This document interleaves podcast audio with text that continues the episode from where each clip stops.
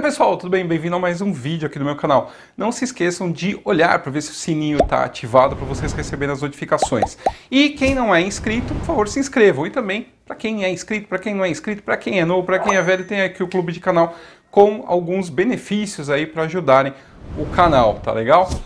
Hoje eu vou contar para vocês a respeito da última família imperial russa, pelo menos a última que efetivamente vivenciou o dia a dia da corte, do Império Russo, né? A família imperial, ela continua até hoje, tem vários ramos e tal, mas eu vou falar especificamente sobre o Nicolau II, a Alexandra e os seus filhos, e um pouquinho, assim, do panorama da Rússia da época, porque como vocês viram no vídeo anterior, né, que tá, vocês podem acessar aqui, eu tenho uma certa paixão pela Rússia já faz muito tempo. O Nicolau II, o futuro czar da Rússia, ele nasceu em 18 de maio de 1868.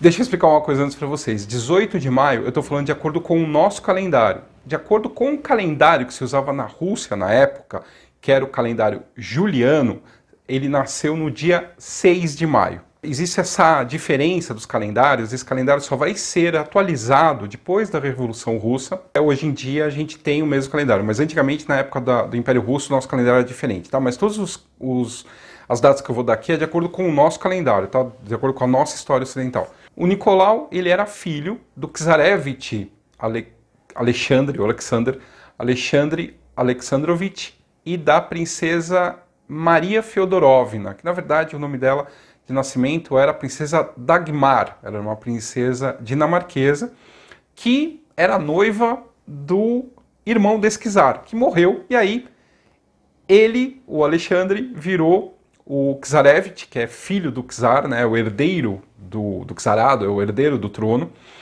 e também acabou nessa brincadeira herdando a noiva do irmão. Então a mulher que era para casar com o herdeiro do trono passou a ser a noiva do outro herdeiro do trono. Vocês vão ouvir muito assim, Viti, Evna, Ovna, depende da transliteração. Deixa eu explicar o que que é. É o Iti, Evna, Ovna, é filho de. Então, Czarevich é filho do Czar. A Czarevna é filha do Czar. O Feodorovna, tanto a princesa Dagmar vai subir ao trono como Maria Feodorovna, como a Alexandra, a última czarina, vai também subir ao trono como Alexandra Feodorovna. Mas quem é esse Feodor? Elas não tinham. O pai da Alexandra se chamava Luís, o pai da Maria era Cristiano. Então, da onde saiu esse Feodor que elas usavam? O Feodor é Teodor, né? É São Teodoro. Então, existe um ícone de Nossa Senhora de São Feodor, né? De São Teodoro, que era um ícone, era uma imagem, né? Ícone vem do grego, que é imagem. Os Romanovs, né, a família imperial russa, acreditava que era a sua padroeira, né? Que nem a gente tem aqui, a padroeira do Brasil é Nossa Senhora da Aparecida, lá eles, a família tinha como padroeira essa Nossa Senhora de São Feodor. O que é curioso, que eu falei de padroeira, ela também é conhecida na Rússia, essa Nossa Senhora, como Nossa Senhora Negra.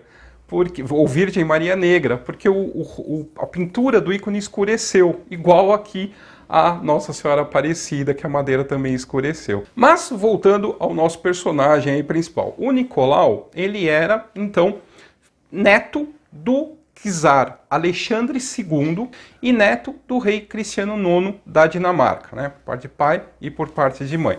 O pai do Nicolau, o Czarevich Alexandre, ele era gigantesco, ele era parecia um urso russo. Ele tinha barba longa, ele era gordo, ele era forte, ele tinha quase 2 metros de altura.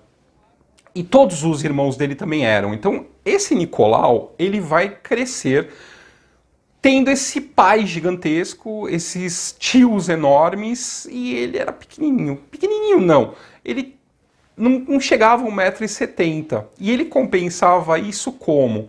Fazendo exercício. Fazendo ginástica. Então ele era todo meio malhadinho, como vocês podem ver nessa foto dele nadando. O Nicolau, ele cresceu meio diminuído por essa força gigantesca, heróica do pai e por esses tios. E teve uma vez até que houve um atentado, a bomba, no trem que eles estavam. e o trem descarrilhou. Nessa que ele descarrilhou, o teto do vagão que eles estavam desabou. O pai dele era tão forte que ele levantou no ombro, nas costas, ele levantou o teto do vagão para que a mulher pudesse sair com os filhos. Ele viveu assim, tentando que conviver com esse pai hercúleo, né, forte. E isso não deu muita autoconfiança nesse futuro czar da Rússia. Ele morou com a família durante muitos anos num palácio chamado Gatina, que era bem afastado de São Petersburgo, que era a capital do Império Russo. Por quê?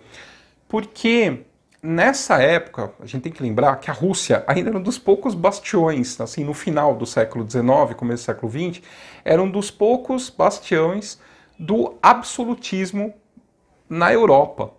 Então havia uma crítica muito forte a essa questão do poder absoluto do czar, havia já um nascente operariado, uma crescente crise dentro dessa sociedade, dentro dessa industrialização acelerada e desse crescimento da pobreza nas grandes capitais da Rússia. Alguns operários, junto com estudantes, começaram a criar algumas células terroristas. E durante muitos e muitos anos, a família imperial russa esteve sob a mira desses terroristas. Havia um grupo chamado Narodnaya Volya, que é Vontade do Povo, em que eles tentavam desesperadamente assassinar o czar Alexandre II. Várias tentativas houveram. Teve uma vez que eles tentaram explodir o Palácio de Inverno. Com o czar não aconteceu nada, quer dizer, aconteceu que explodiu realmente a bomba, mas não pegou o czar, não matou ninguém da família imperial. Eles conseguiram efetivamente o intento deles em 13 de março de 1881. O czar, ele estava pelas ruas de São Petersburgo numa carruagem blindada e foi jogada uma bomba nessa carruagem. Ele escapou ileso, só que ele saiu para ver o que tinha acontecido com a escolta dele e o cocheiro. Nessa que ele saiu da carruagem, jogaram uma segunda bomba e essa pegou pelos pés dele, estourou de baixo para cima. O pouco que ainda sobrou dele, ainda são, consciente, com consciência, ele pediu para ser levado para o Palácio de Inverno, que é um palácio que fica no centro de São Petersburgo, para morrer lá. E efetivamente ele morre no Palácio de Inverno, poucas horas depois do atentado, na frente do pai do Nicolau e do próprio Nicolau. Nicolau vê esse avô morrer, todo ensanguentado, sem um olho, com as tripas de fora. É uma coisa muito trágica, tanto para Alexandre III, quanto o pai, né? Tanto para o pai quanto para o filho, tanto para Alexandre III, quanto para o Nicolau II. E com isso eles pegam uma bronca muito grande desses terroristas, dessas pessoas que queriam mudar, né, a estrutura do Estado russo na base do terrorismo. Como herdeiro do trono, o Nicolau ele recebeu uma excelente educação. Então ele era ótimo em línguas, ele falava várias línguas, ele falava inglês perfeito, um francês perfeito. Ele era basicamente um cavaleiro inglês, falava alemão também, e além de outras línguas, e era ótimo em história. Mas ele era pouco prático em questões de economia e ciências políticas e várias outras coisas que um czar deveria aprender. O pai dele deixou ele afastado, muito afastado dos negócios públicos. Ele achava que ele ainda vivia muito tempo, então que ainda a criação política para o filho virar um bom czar ainda podia ficar para o futuro. Aos 19 anos, o Nicolau ele foi enviado para o exército e ele gostou muito e ele ficou para sempre numa patente de coronel que ele conseguiu chegar por méritos próprios e que foi o pai que o elevou a coronel do exército russo. Depois vai haver várias questões envolvendo esse título que ele nunca elevou, então consideravam ele um próprio subalterno dentro do exército. Havia aí uma rixa a respeito dele nunca ter chegado a generalato. Mesmo depois dele ter virado czar, ele podia ter virado facilmente, com uma penada dele mesmo, decreto mesmo dele, que teria colocado ele como general, o que para muita gente dentro do exército russo o veriam com melhores olhos do que ele permanecer a vida toda como coronel. Mas essa questão ele quis manter, porque foi o pai dele que o nomeou como coronel. Então era uma questão afetiva, mas que a sociedade estava um pouco se lixando para essas questões. O Nicolau ficou 3 anos dentro do serviço militar e, depois disso, entre 1890 e 1891, ele passou 10 meses viajando. Então, o pai dele queria que ele fosse viajar para conhecer o mundo. E que mundo era esse? Era um mundo que estava muito próximo à área de influência do Império Russo. Então ele parte no dia 23 de outubro de 1890 para Viena. De Viena ele chega em Trieste. Em Trieste ele pega um navio russo, o Pamiat Azov, que é a memória de Azov. E ele vai daí para o Egito, Índia, Turquia, ele vai para um monte de lugar. Na Índia ele vai no Taj Mahal, ele vai comprando várias peças, várias antiguidades, várias obras de arte pelo meio dessa viagem, mandando para a Rússia, para museus em São Petersburgo. Então aí você vê que havia um intelectual, havia uma pessoa mais interessada do que apenas na questão do exército, apenas em outras questões. Ele passa por Singapura, por Java, pelo Sião, né, o antigo Sião, a atual Tailândia. Lá ele vai ser recebido pelo rei do Sião. O Sião também, depois o rei vai retribuir essa visita a São Petersburgo. E ele é hospedado pelo rei, pelo Rama V. E até que ele chega onde? No Japão. Ele se encanta com tudo no Japão, a arte, a cultura, a língua. E ele fica interessado nas técnicas de tatuagem. E aí ele faz uma tatuagem. A gente comentou nos vídeos anteriores, numas lives a respeito da Rainha Vitória, que tinha tatuagem, da Sissi, que tinha tatuagem. O Nicolau II também tinha uma tatuagem. A dele era de um dragão no antebraço. Só que essa viagem não foi uma coisa. Ela começa bem, mas ela quase termina em tragédia. Lá no Japão, ele sofre uma tentativa de homicídio. Um policial que nunca se descobriu direito o que aconteceu. Uns dizem que ele teria tirado sarro dentro de um templo. Uns dizem que ele teria mexido com alguma mulher. Mas ninguém sabe direito afirmar. Não existe provas efetivas do que aconteceu. E um policial tenta matá-lo com um golpe de sabre. O primeiro bate, chega a pegar no crânio dele, abre um pouco a pele. Ele vai ter essa cicatriz para a vida toda. O segundo golpe que o policial estava desferindo é aparado pela bengala do primo dele, o príncipe da Grécia, que estava viajando junto com ele. E com isso ele consegue escapar da morte no Japão.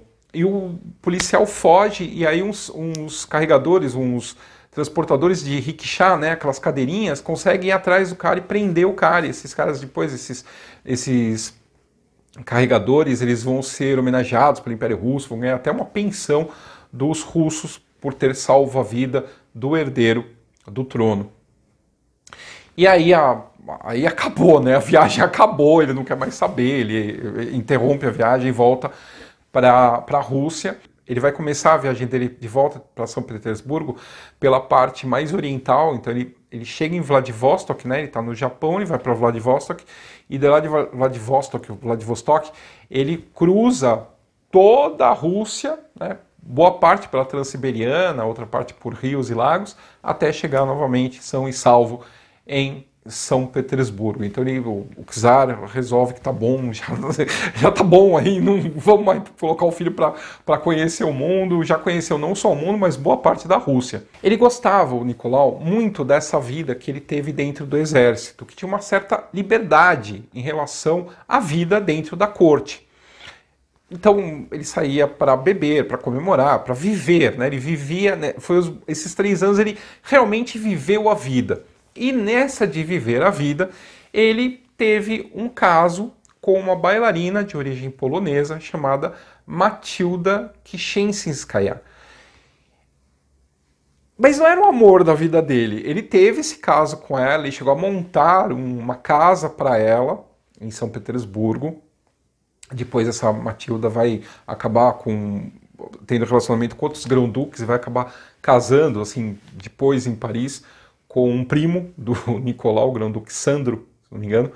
O grande amor, na verdade, já na época que ele estava com a Matilda, era uma princesa de origem alemã, chamado Alix de Hesse. A Alix, ela era mais nova que ele. Ele nasceu, como eu falei lá no começo, em 1868 e ela em 1872 no Grão-Ducado de Hesse, na Alemanha. Ela era neta da Rainha Vitória, ela era filha da princesa Alice e o pai dela era o Grão-Duque Luís IV de Hesse. Ela teve uma vida relativamente feliz até aproximadamente os seus 6 anos de idade, quando ela perde uma irmã e a mãe morre logo em seguida de difteria. A partir disso ela começa a ficar muito retraída, muito quieta, muito tímida, e a avó começa a pegar as crianças de Hesse para passar as férias na Inglaterra. Então, por exemplo, ela vai lembrar já no final da vida, Alexandra, que a Alix, que vai virar Alexandra quando se casar com Nicolau, ela vai se lembrar, por exemplo, com muito carinho da avó, que conta, por exemplo, que a avó ensinou ela a arrumar uma cama, a ser prática. É uma coisa que é engraçada, a gente não consegue imaginar a Rainha Vitória ensinando uma neta a arrumar a cama, né? Mas ela tinha uma especial predileção pela Alix. Ela achava ela uma das mais lindas netas que ela tinha. A Vitória gostava tanto dessa neta que ela tentou transformar a Alix em rainha da Inglaterra. Tentou fazer ela casar com um primo, o príncipe herdeiro, o Albert Victor, mas não deu nada certo. A Alix não gostava do primo, não queria se casar com o primo. E a Rainha Vitória ficou brava? Não, ela ficou um pouco chateada, porque não ia ver a neta como rainha da Inglaterra, mas ela achou interessante ver como a Alix podia ser dura, assim, que era uma prova de caráter ela se recusar a ir contra a avó, né? Coisa de avô, né? Assim, tipo, ai, que bonitinho, ela falou não pra mim, mas eu, a rainha, né, da Inglaterra. Mas enfim. Mas na verdade, ela já estava de olho no Nicolau, né? Os dois se conheceram na Rússia, quando a irmã da Alix, ela se casa com o Grão-Duque Sérgio, que era tio do Nicolau. Então, nesse casamento, Nicolau e Alexandra se apaixonam. Mas havia alguns problemas aí. A família imperial russa ela não via a Alix como um ótimo partido para o Nicolau. Além da timidez e de algumas questões de corte, que eles viam assim como uma personalidade meio fraca para ser uma imperatriz da Rússia, havia da parte da Rainha Vitória, que achava os Romanovs uns bárbaros e a Rússia uma terra de bárbaros, muito receio de concordar com o casamento da neta. E, por parte da Alix, uma questão muito forte referente à religião. Ela tinha sido criada dentro do protestantismo. Para virar a esposa do herdeiro do trono russo, ela tem que virar o quê? Ortodoxa. Ela tem que mudar de religião. Abjurar a fé protestante e entrar para a fé ortodoxa. E ela... É muito difícil isso para ela, esse processo. Em 1894... tanto a Rainha Vitória, quanto o Kaiser Guilherme II da Alemanha, quanto o Nicolau se reuniram, e a Alix se reuniram em Coburgo para o casamento do Grão-Duque Ernest, o irmão da Alix, com a princesa Vitória Melita, que era também neta da Rainha Vitória. Durante as festividades desse casamento, o Nicolau conseguiu dobrar tanto a Alix para a fé ortodoxa quanto a Rainha Vitória. Tudo certo, a Alix começa a estudar russo, que vai ser a língua da pátria nova dela, e também começa a ter aulas de religião ortodoxa. A própria mãe do Nicolau, a czarina Maria da Rússia, manda para a Inglaterra o confessor próprio dela para poder ensinar a religião para a futura nora. Nicolau vai se encontrar com a Alix na Inglaterra tem uma coisa muito engraçada. Há um casamento, que é o casamento do primo dos dois, né, do futuro Jorge V da Inglaterra. E o Duque de York, o príncipe Jorge, na época, antes de virar rei da Inglaterra, ele era muito parecido com o Nicolau, né, o futuro Nicolau II, a ponto de confundirem os dois no casamento. Então teve muita gente dando os parabéns ao noivo, mas se dirigindo ao Nicolau, e teve um cortesão cobrando o Jorge, achando que era o Nicolau, pedindo para ele, por favor, não se atrasar para o casamento do primo, que ia começar na hora certa. Mas tirando isso, eles foram amigos durante um bom tempo, e eles, as famílias se visitavam e tal. O Nicolau ele vai deixar a noiva na Inglaterra e volta para a Rússia. Na Rússia, o que está acontecendo? Aquele czar forte, poderoso, até esse estribilho do Deus Salve Czar, ele está doente, ele está com uma nefrite, os rins dele estão em colapso, ele está morrendo na Crimeia. Então, apressa-se a chegada dessa noiva do herdeiro, porque sabe-se que o czar não vai sobreviver por muito tempo. Ele faz questão de recebê-la na Crimeia. O czar ele veste o seu melhor uniforme, e aí a mulher briga com ele e fala, o que ele está fazendo? Ele falou, é como se deve um czar, um imperador, receber a futura czarina da Rússia. Eu sei que eu não estou bem, mas eu vou recebê-la como se deve. Então ela vai pedir a bênção para aquele gigante colossal, todo já esquálido, magro, às portas da morte, mas vestido dignamente para receber a futura imperatriz da Rússia. Ele morre no dia 1º de novembro, e o corpo vai da Crimeia para São Petersburgo. E aí já começa toda uma questão complicada. Esse corpo chega junto quem? A futura czarina da Rússia.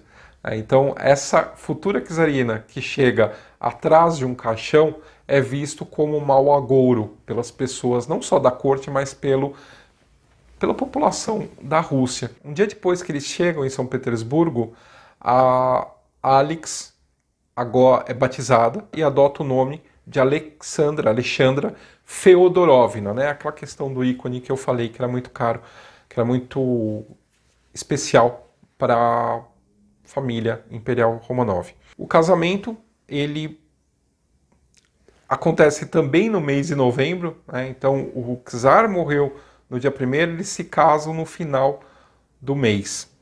E também é uma coisa muito triste, porque não há celebração, basicamente. É uma cerimônia simples dentro do Palácio de Inverno, em São Petersburgo, onde o casal passa a conviver mais perto da mãe do Nicolau, e aí começam as rugas entre a Alexandra e a imperatriz viúva Maria Feodorovna. A Maria Feodorovna, ela era linda. Ela tinha uma pele maravilhosa, tinha uma lenda a respeito da pele dela, que ela teria sido uma das primeiras pessoas a fazer peeling. Então era uma coisa muito engraçada, assim, não sei se é verdade ou não, nunca consegui descobrir a certeza sobre isso.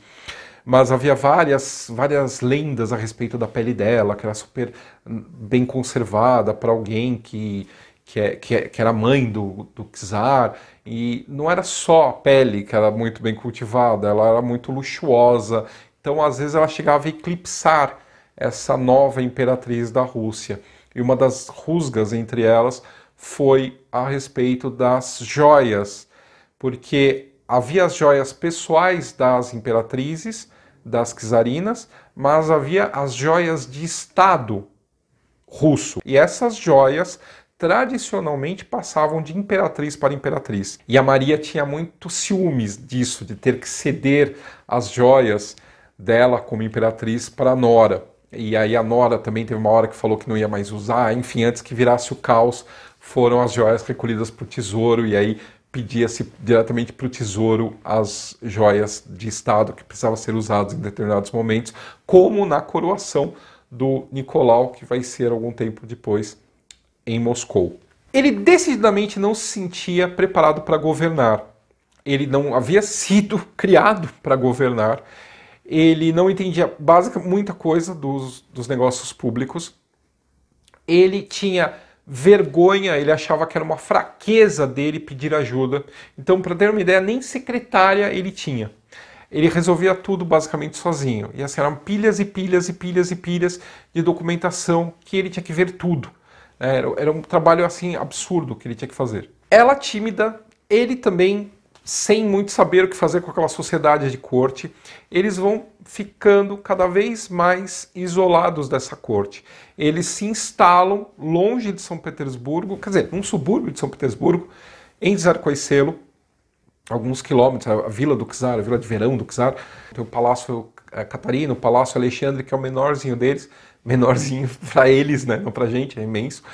E eles ficam lá vivendo uma vida quase que burguesa, afastados da corte, afastados de São Petersburgo. E aí eles criam um clima assim quase que burguês, né? Ele vive para os negócios de Estado, não tem muito baile, não tem nada assim de representatividade de corte, a não ser nas datas oficiais. E começa a nascer as crianças. Eles vão ter 4 filhas, a Olga, a Tatiana, a Maria e a Anastácia. Elas assinavam juntas como Ótima, né? Quando elas queriam mandar uma carta, juntavam as iniciais do nome delas e aí criava essa marca, Ótima. A Olga nasce um ano depois dos pais casarem, em 1895, depois vem a Tatiana, em 1897, a Maria, em 1899, e a Anastácia, em 1901. Em 1901, a Alexandra, ela estava grávida quando a avó, a Rainha Vitória, morreu na Inglaterra. E ela sentiu muito por não poder ir no enterro da avó, que praticamente criou ela. E aí a gente tem o quê? A gente tem um probleminha sério. Na Rússia, desde a chegada do Czar Paulo ao trono, que era o filho da Catarina Grande, ele detestava tanto a mãe que ele criou uma lei que proibia as mulheres de herdar o trono. Então, a partir do Paulo, não podia mais ter uma czarina. Ele queria que a mãe fosse a última czarina existente, de tanto que ela atormentou a vida dele, ou ele achava isso. Então, desde Paulo, você não podia mais ter uma mulher no trono da Rússia. Nicolau e Alexandre tiveram 4 meninas. Nessa ânsia de se conseguir um herdeiro para a coroa, a Alexandra cada vez se envolve mais com a Igreja Ortodoxa, com a fé ortodoxa, e quando parece não bastar mais, ela começa a entrar na questão do misticismo. Então tem 2 princesas montenegrinas, as chamadas princesas negras da corte em São Petersburgo, a grã-duquesa Anastácia e a grã-duquesa Militsa, que são filhas do rei de Montenegro, casadas com grão-duques da família Romanov, elas apresentam à czarina o tal do Messie Philippe, que uns dizem que era médium, outros dizem que era médico, e uns dizem que não passava de um charlatão, de um espertalhão, que foi tentar a vida em São Petersburgo. Um francês que, na verdade, seria um açougueiro na França e que caiu lá na corte de paraquedas e encantou todo mundo. Isso foi em 1901, tá? A gente já virou o século 1901. Em 1902, ele convence a Alexandra, que convence o Nicolau, de que eles precisam de um santo para ajudá-los. Então, nada melhor do que pegar alguém que precisa ser santificado e essa pessoa, então, intermediaria com os céus a vinda de um herdeiro para a dinastia Romanov. Eles acham um tal de monge Serafim, que havia morrido há muito tempo, e que esse Serafim de Sarov poderia ser canonizado, virar santo e fazer essa intercessão que eles tanto precisavam. Isso cria uma briga entre o Nicolau e a igreja russa, porque ele atropela toda a questão da canonização, o corpo tinha que estar intacto, ele não está intacto, tem várias questões que são completamente ignoradas porque o czar quer a canonização do tal do Serafim de Sarov. E é feita a canonização. Alexandra se banha num lago que tinha, onde o monge ficava e tal, e ela acha que engravidou, mas na verdade a pressão era tanta para esse filho que ela acaba tendo uma gravidez psicológica. e não deixa nenhum médico tocar nela. O Messie Philippe fala que ninguém pode tocar nela, só ele pode cuidar dela. E aí quando se descobre que na verdade ela não estava grávida nada, mente dizendo, a corte, né, ela acaba mentindo, dizendo que a czarina havia sofrido um aborto, mas na verdade não havia sido uma gravidez psicológica, e desmascarado o Messie Philippe, ele volta para a França. Um ano depois, em 1904, a Alexandra efetivamente está grávida e nasce o tal do tão esperado herdeiro da dinastia, que vai receber o nome de Alexei. Só que assim, a felicidade do casal, ela termina logo. Poucos dias de vida, quando cai o cordão umbilical, começa um sangramento no umbigo que não estanca. E nesse momento eles descobrem que o bebê tinha nascido com hemofilia. Já se suspeitava que a Alexandra pudesse ser transmissora de hemofilia para os seus filhos. Ela perdeu, quando ela tinha 1 ano de idade, o irmãozinho dela caiu de uma janela de 2 metros de altura. E ele não morreu por causa da queda, ele morreu porque não conseguiu estancar a hemorragia interna. Isso é uma doença que é transmitida pelo gene feminino, e aí você não consegue uma coagulação do sangue de maneira normal. E com isso, mesmo batidas da pele, começa o sangramento, o edema, esse edema não para mais e começa a inchar a pele, então provoca dores horríveis. E também sangramentos abertos, aí é mais rápido ainda a morte, mas não hoje em dia, né? Mas naquela época, com os tratamentos que existiam. E aí começa mais um drama nessa família, quer dizer, eles têm um filho que não sabe quanto tempo vai ficar vivo. Com o nascimento do Alex, ele mal é comemorado, porque você tem um grande problema.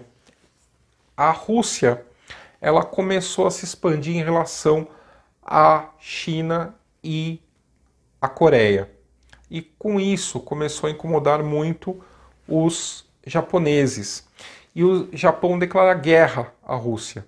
E por mais absurdo que pareça, a Rússia vai perder essa guerra. Ela vai perder boa parte da frota de navios nessa guerra e vai perder o prestígio internacional que ela tinha. Essa guerra, ela gera uma insatisfação com o Estado czarista muito grande, o que leva à primeira revolução, que é a Revolução de 1905. E aí tem o encouraçado Potemkin no Mar Negro, que vai se voltar contra os oficiais, vai matar os oficiais, vai jogar os oficiais do navio, vai tomar o navio e vai fazer um furdunço lá no Mar Negro. Você tem revoltas estourando em São Petersburgo, Moscou, em vários lugares. A Rússia está praticamente ingovernável. Você ainda vai ter o Domingo Sangrento, que é um grupo de pessoas que estavam indo levar uma petição ao czar, e eles são fuzilados em São Petersburgo. Isso aumenta mais ainda e vai levando a um estado de coisas que o Nicolau, desesperado, pede ajuda. Primeiro ele tenta dar um golpe militar, mas nenhum dos militares aceita, pelo menos os da família, né? Por exemplo, o Grão-Duque Nicolau Nikolaevich, ele pede ajuda para o Nicolau Nikolaevich virar um ditador e ele refuga, fala que não. Só resta então a saída política, que é criar um parlamento, né? E aí esse parlamento, ou a Duma, né, que existe até hoje, né, o parlamento russo chama-se Duma, ela é eleita e tira-se um pouco, não é muito não, tira-se um pouco do poder do czar. Ou seja, ele passa de um absolutismo total para um absolutismo parcial, né? O ministério não precisava ser responsável, ele tinha que ser responsável junto ao czar e não ao parlamento. O Conselho de Estado também, que nomeava o czar. Toda a questão de relação externa continuava na mão do czar. Mas assim, logo que essa Duma é eleita, o primeiro parlamento já é dissolvido pelo czar, então é uma luta constante entre o parlamento e a coroa. Enquanto isso está tudo acontecendo, o Nicolau volta-se cada vez mais para dentro da família e vê esse menino, né, o Alexei, crescer. Ele era uma peste, o Alexei era uma peste. Então ele enfiava, por exemplo, morangos maduros dentro do sapato das damas, ele se enfiava embaixo da mesa durante os banquetes, e se tinha alguma dama que tinha tirado o sapato para relaxar o pé, ele pegava e enfiava morango para quando a dama da corte colocasse o pé de novo, o morango estourar dentro do sapato dela. Ele ficava passando, ele descobriu logo cedo que se ele saísse de algum lugar do palácio e passasse por algum lugar que tivesse soldados, esses soldados prestavam continência para ele. E aí ele ficava passeando pelo palácio, saindo pela porta, indo até o parque, só para ver os soldados baterem continência para ele. Então ele ia, voltava, só para mesmo ver, coisa de criança, né? E aí quando o pai descobriu, ele proibiu os soldados de baterem continência para o filho, se o filho estivesse sozinho. Então era assim, apesar da doença, era uma criança muito alegre, divertida, mas que as crises de hemofilia sempre presentes acabavam diminuindo um pouco o ritmo dessa criança. E ele não chegou a ser totalmente super protegido, até que pela Alexandra seria. Pelo pai ele tentou dar uma vida mais ou menos normal para o Alex. Em 1907 aparece na corte um tal de Rasputin, ou Padre Gregório. Na verdade, o nome dele era Grigori Yefimovich Novik, mas ele era apelidado de Rasputin. Então, era o monge Rasputin ou Padre Gregório Rasputin. Ele era um místico que havia sido preso por roubo de cavalo na Sibéria, tinha ido fazer peregrinação pela Terra Santa, conhecia muito de religião e ele tinha uns olhos mágicos, ele era uma pessoa que hipnotizava pelo olhar. E efetivamente ele hipnotizava as pessoas, ele tinha um certo, ele tinha um controle sobre a vontade das pessoas por meio do hipnotismo. Isso segundo relatos, por exemplo, do príncipe Yusupov e de várias outras pessoas que conseguiram escapar da Revolução Russa. Ele também é apresentado a Alexandra por essas princesas montenegrinas, pelas granduquesas montenegrinas, e acaba entrando dentro da família imperial. Por quê? Porque por meio desse hipnotismo, por meio dessa influência que ele conseguia exercer nessa alma mística e aflita da czarina, e do Alexei também, de certa forma, ele conseguia apaziguar esses ânimos. E provavelmente, pela hipnose, ele conseguia relaxar ambos. Então, há relatos de que muitas vezes ele conseguiu, falando por telefone com Alexei, relaxá-lo a ponto de ele dormir e começar o corpo dele a ser curado. Então isso fez com que essa mulher, desesperada pelo futuro do filho, pelo futuro da dinastia, entregasse basicamente a vontade desse homem. E ele, assim, no começo, ele não se aproveitava, mas aos poucos ele foi criando cada vez mais influência e rompendo com as pessoas que o colocaram lá. Então ele rompe com essas princesas montenegrinas, ele rompe com a igreja, que também tinha ajudado ele a subir dentro da hierarquia da corte russa, e acaba virando um outsider, né? Uma pessoa de fora que está lá por ela mesma e está fazendo o seu próprio jogo político. E nessa jogo político a gente está falando de uma corte que era, de uma sociedade que era altamente corrupta, a ponto de quando estoura a Primeira Guerra Mundial, eles perceberem que, assim, rifles, soldados, armamentos, só existia na teoria, porque tudo isso havia sido vendido, comprado, sem que ninguém visse nada produzido. Então era uma sociedade bem corrupta. Esses aristocratas, eles tentam, tanto os aristocratas quanto os políticos, eles tentam pôr fim a esse reinado do Rasputin, em várias ocasiões. Até o primeiro-ministro Stolypin consegue fazer com que ele seja banido da corte em determinada época, mas ele acaba voltando, porque sempre que o Czarevich tinha algum problema, sempre que o Alexei passava por algum problema de saúde, a Alexandra movia mundos e fundos, como qualquer mãe, para trazer o que ela considerava como cura do filho para perto dele, para que o filho ficasse bom e não morresse. Então era difícil tirar o Rasputin de perto dela e da corte. Entretanto, em 1916, o que acontece? Tem um complô, o príncipe Yusupov, que era casado com uma sobrinha do czar, a grã-duquesa Irina, ele arma com outros nobres, inclusive com o grão-duque Dmitri Pavlovich, que era primo do czar, para matarem o Rasputin. E ele é assassinado no Palácio do Yusupov, em São Petersburgo, em dezembro de 1916. Deram veneno para ele, ele não morria. Dispararam 2 tiros nele, 2 ou 3 tiros nele, ele não morria. Aí, enfim, no terceiro ele caiu morto. Amarraram ele numa tapeçaria e jogaram ele num rio congelado. E a autópsia revelou que ele morreu do quê? Ele morreu de hipotermia e de afogamento, né? Então, por causa do frio da água e de ter engolido água, aquele homem com balas no corpo e com veneno é que morreu. Então, até hoje tem essa aura, né, em volta do mistério que era esse homem, né? Em 1914, tem a Primeira Guerra Mundial que estoura devido ao assassinato do arquiduque da Áustria, né, o Franz Ferdinand, em Sarajevo, que eu explico nesse outro vídeo aqui. E com isso, a Rússia, ela entra na guerra. Era um sistema de tratados, assim, super amarrados, que as coisas foram levando quase que automaticamente à guerra. E o que imaginava-se que fosse uma derrota fácil da Alemanha e da Áustria, acabou se revelando uma guerra muito longa. Você tem um desastre, logo inicial, assim, o exército russo... Ele entra assim pela Prússia direto, mas logo é rechaçado mais para frente e a Rússia perde muitos homens nessa ocasião. O Nicolau, o que ele faz? Em vez de colocar alguém para administrar essa crise, ele mesmo acha que ele tem que ir para o fronte.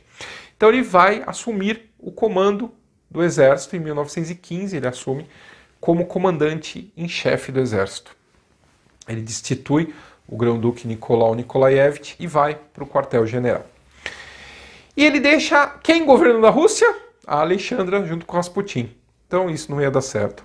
Ela não sabe administrar o país. O Rasputin coloca quem dá dinheiro para ele, ajuda quem dá dinheiro para ele. Era um corrupto, no fundo. Podia ter lá alguma qualidade, mas no fundo era corrupto.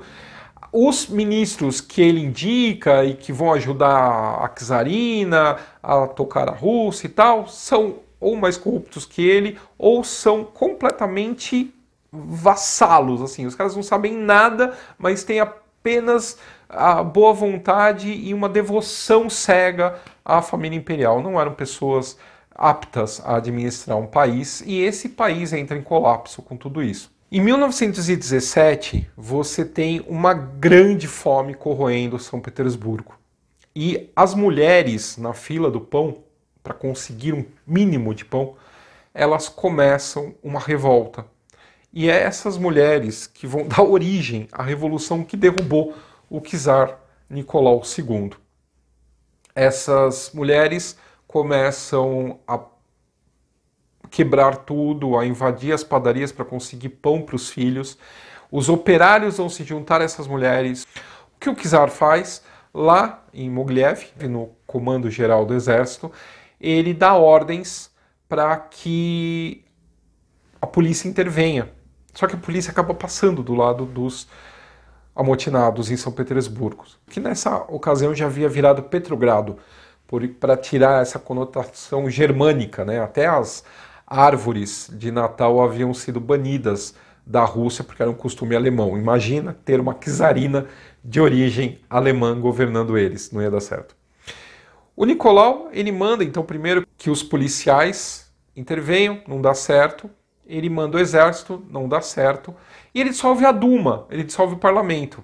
A Duma desrespeita completamente a ordem do czar e passa a ficar em sessão permanente. E nesse caos que virou a cidade, ela é basicamente a única operante, né, a única forma administrativa que ainda resiste no meio dessa revolução. E eles mandam uma comitiva se encontrar com o Czar. O Czar, vendo que nada está sendo resolvido, ele resolve sair do quartel-general em direção à capital. Só que os ferroviários em greve bloqueiam o trecho da estrada de ferro que está passando o trem do Czar. E ele é detido numa estação em Pskov. Lá em Pskov chega essa comissão da Duma que exige a renúncia do Czar. O Czar renuncia em 15 de março de 1917, em nome dele e do filho. Porque ele sabe que o filho não tem condições de saúde para ser o próximo czar. Ele não pensa de maneira alguma desmembrar a família, porque imagina que vão mandar ele para o exílio, e aí o menino não vai poder ficar no exílio com o pai se ele for ser o futuro czar. Então ele resolve renunciar por ele e pelo filho, e em nome do irmão mais novo do Nicolau, o Grão-Duque Miguel. O Grão-Duque Miguel, ele pula fora do barco e também renuncia alguns dias depois. E aí acaba definitivamente a presença dos Romanov no trono da Rússia. Enquanto isso tudo está acontecendo em Pskov, em São Petersburgo, em Petrogrado, a Alexandra está com os filhos detida no Palácio Alexandre. Porque o que aconteceu? As crianças pegaram sarampo. E a ideia era que eles saíssem de lá e fossem para algum lugar mais longe da capital. Mas eles não conseguem, porque as crianças estão com sarampo. Inicialmente, a guarda-equipagem, a guarda que prestava serviço para eles no Standard, que era o iate, em outros navios que era da família imperial, fica guardando o palácio, fica protegendo o palácio, mas até essa tropa acaba depois sumindo. Quando sabe-se que o Nicolau renunciou e os sovietes, né? Uma parte dos sovietes tomaram o poder, outra parte a Duma tomou o poder. Eles prendem a Alexandra dentro do palácio, eles dão voz de prisão a Alexandra. E ela tem que ficar no palácio com os filhos, não pode mais sair de lá.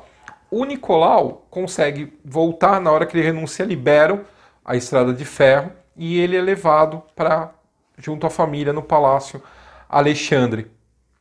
Lá chegando ele descobre que efetivamente ele não era mais czar quando era anunciado como cidadão Nicolau Romanov, que tinha chegado. E aí ele vê o palácio assim, tomados por oficiais, tomados por pessoas que não prestam mais continência para ele. Eles continuam vivendo durante algum tempo no Palácio Alexandre, prisioneiros, esperando que eles possam ir para a Inglaterra. O sonho deles era se exilar na Inglaterra. Inicialmente, o governo do primo, o Jorge V, oferece o exílio para eles. Entretanto, o próprio Jorge V faz o governo reconsiderar a proposta. Por quê? Porque ele não via com bons olhos a vinda do Nicolau, dos primos, hein? Do Nicolau e da Alexandra para a Inglaterra, no meio da guerra. Ele mesmo, Jorge V, estava tentando salvar a própria família de alguma coisa semelhante que aconteceu com o primo. Então ele tinha já trocado o sobrenome da família de Saxe-Coburgo e Gotha para Windsor. Ele tinha trocado vários títulos, nacionalizado vários nomes, enfim, ele não queria nenhum contato com aquela realeza da Rússia imperial que havia decaído. Então ele não estava todo mundo falando mal do Nicolau, estava todo mundo falando mal da Alexandra, ainda mais o fato da Alexandra ter nascido na Alemanha, chamava ela de espiã do Kaiser na corte de São Petersburgo, colocavam a culpa nela em várias coisas que aconteceram durante a guerra. E ainda havia uma questão mais delicada. O Grão-Duque Ernest aparentemente tentou contato com a irmã para tentar fazer uma paz separada entre a Rússia e a Alemanha durante a Primeira Guerra Mundial. Então assim, não tinha como ver esse casal com bons olhos na opinião mundial na época. E o Jorge V deixa eles à deriva lá presos no Palácio Alexandre, sem saber onde colocar eles, e cada vez pior o estado das coisas em Petrogrado. Tinha chegado o Lenin, Trotsky, todos esses revolucionários que estavam no exílio já estavam chegando lá na capital. O Kerensky, que havia tomado o poder e que era moderado, e até começa, em determinado momento, alguma simpatia pelo Nicolau, ele pega a família e manda para Tobolsk, que é um lugar bem longe, quase na Sibéria, para deixar eles em algum lugar mais salvo.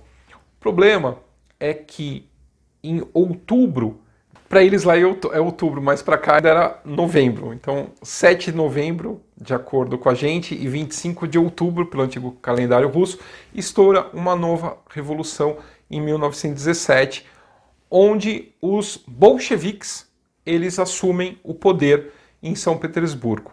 Nesse momento, você vai ter um rompimento,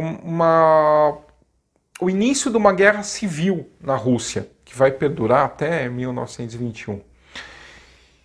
Essa guerra civil, ela vai ter praticamente dois grandes lados. Existem anarquistas, existem outras pessoas, mas basicamente dois grandes lados. O lado vermelho, né, que é do Exército Vermelho, e o lado branco. Esse lado branco era formado por várias pessoas, assim, por várias tendências. Você tinha os mencheviques, que eram meio liberais, não eram totalmente... Era mais social-democrata, tá? Não era comunista.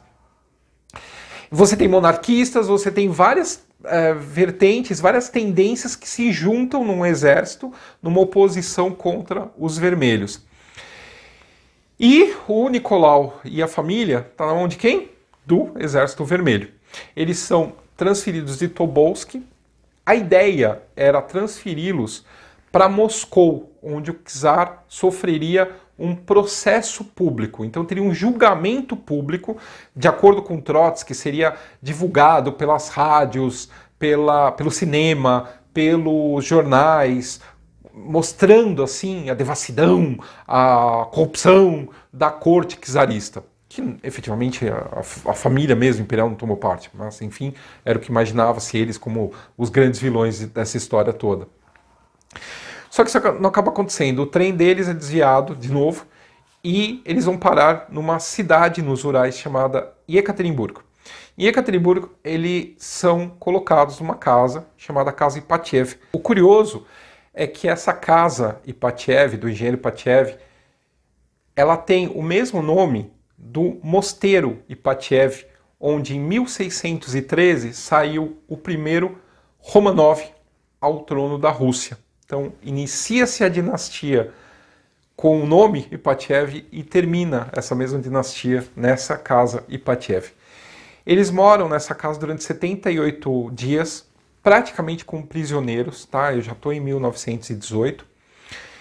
Eles são mesmo prisioneiros, eles estão mesmo em prisão total. As janelas são caiadas, eles têm horário de refeição, eles têm horário de tomar sol, eles são presos mesmo nesse ponto. Até então, eles haviam tido uma certa liberdade, tanto no Palácio Alexandre quanto em Tobolsk, mas aí efetivamente acaba toda a ideia possível de liberdade, tanto que eles vão receber mais cartas, é bem problemático esse final. O fim efetivo deles chega às 2 horas da madrugada do dia 17 de julho de 1918. Eles ouvem batidas na porta e o czar vai ver o que está acontecendo e falam que eles têm que sair daquela casa, porque o exército branco, né, o exército contrário aos vermelhos, está chegando muito próximo e eles vão ter que ser transferidos para outro local. E aí o Jurovski, que era o comandante, manda eles descerem e ficar num porão aguardando os carros que vão transportá-los. Esses carros chegam, são caminhões, e eles ficam com o motor ligado para abafar o som, né? Na hora que eles chegam, o Jurovski entra na adega onde eles estavam, nesse porão onde eles estavam, e ele leu uma proclamação falando que os parentes do czar haviam tentado libertá-lo e por isso ele tem que ser morto. E aí quase todo mundo dispara direto no Nicolau. Ele é o primeiro a morrer, seguido da Alexandra. E as crianças, o fim é bem pior, porque até mesmo Alexei, ele estava usando espartilho com joias dentro. Então a família tinha aberto os espartilhos e recheado de joias e pedras preciosas. Os diamantes nesses corpetes fazem ricochetear as balas. Então, quando pega na cabeça ou em outros membros, até desacorda, né, as granduquesas e também algumas criadas, porque não foi só a família, também tinha criados, tinha o médico deles, tinha várias pessoas dentro desse quarto. E aí essas crianças, as crianças que não eram mais tão crianças, né? As grã-duquesas já eram adultas, elas são terminadas de serem mortas por baionetas. Então é um massacre terrível, horrível, que é feito nessa noite. Os corpos são transportados por esses caminhões até primeiro uma mina, onde eles são despidos, os objetos são todos tirados deles, essas joias, tudo mais, foi tudo mandado depois para Moscou. Joga-se ácido nos corpos, tentam desfigurar o máximo, jogam dentro de uma antiga mina, e tentam fazer com que desabe o teto dessa mina sobre os corpos. E eles não conseguem, acabam jogando ramos, algumas coisas, e depois eles voltam de alguns dias, desenterram eles, levam para outro lugar mais longe para serem enterrados, e lá eles abrem uma cova e os enterram, só que eles pegam e separam.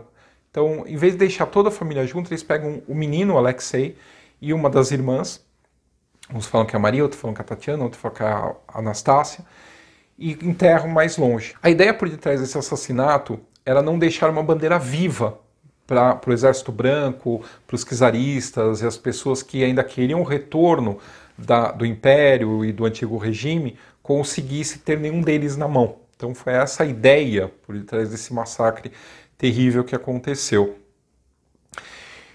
A mãe do Nicolau, o Grão-Duque Nicolau Nikolaevich, as irmãs do Nicolau, boa parte, o príncipe Yusupov que assassinou o Rasputin, o Dmitri, que também ajudou a assassinar o Rasputin, todos eles conseguem fugir da Rússia. Aí sim, por causa de um vaso de guerra, de um navio de guerra que o Jorge V da Inglaterra resolve mandar, depois que já sabe que o Nicolau tinha sido morto.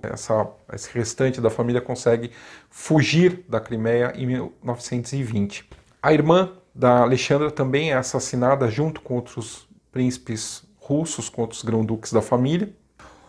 O exército ele chega a tomar Ekaterimburgo pouco tempo depois do assassinato e eles não encontram provas. Há indícios de que houve um assassinato. O Sokolov começa a sua investigação, que ele vai terminar só no exílio. Na década de 20 ele vai publicar uma obra a respeito do assassinato, então é um inquérito judicial sobre o assassinato da última família imperial russa. A mãe do Nicolau nunca vai acreditar, ele não vai querer acreditar até o fim que o filho, a nora e os netos foram mortos.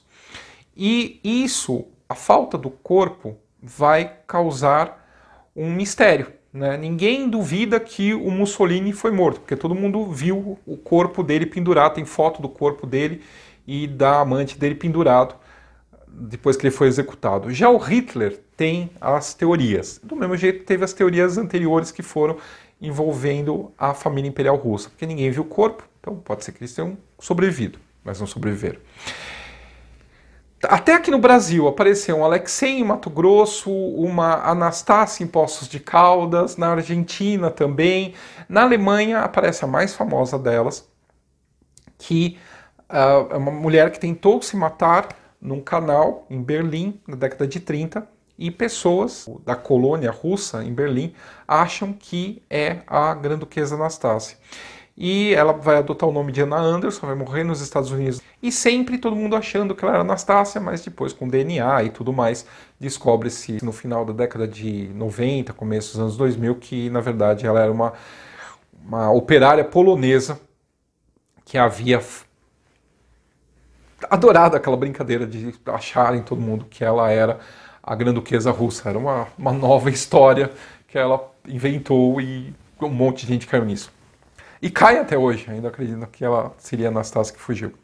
Em 1979, na Rússia, ainda durante o regime soviético, acham esses corpos, mas aí enterra tudo de novo, fecha, documenta-se, mas então são os pesquisadores autônomos que acham.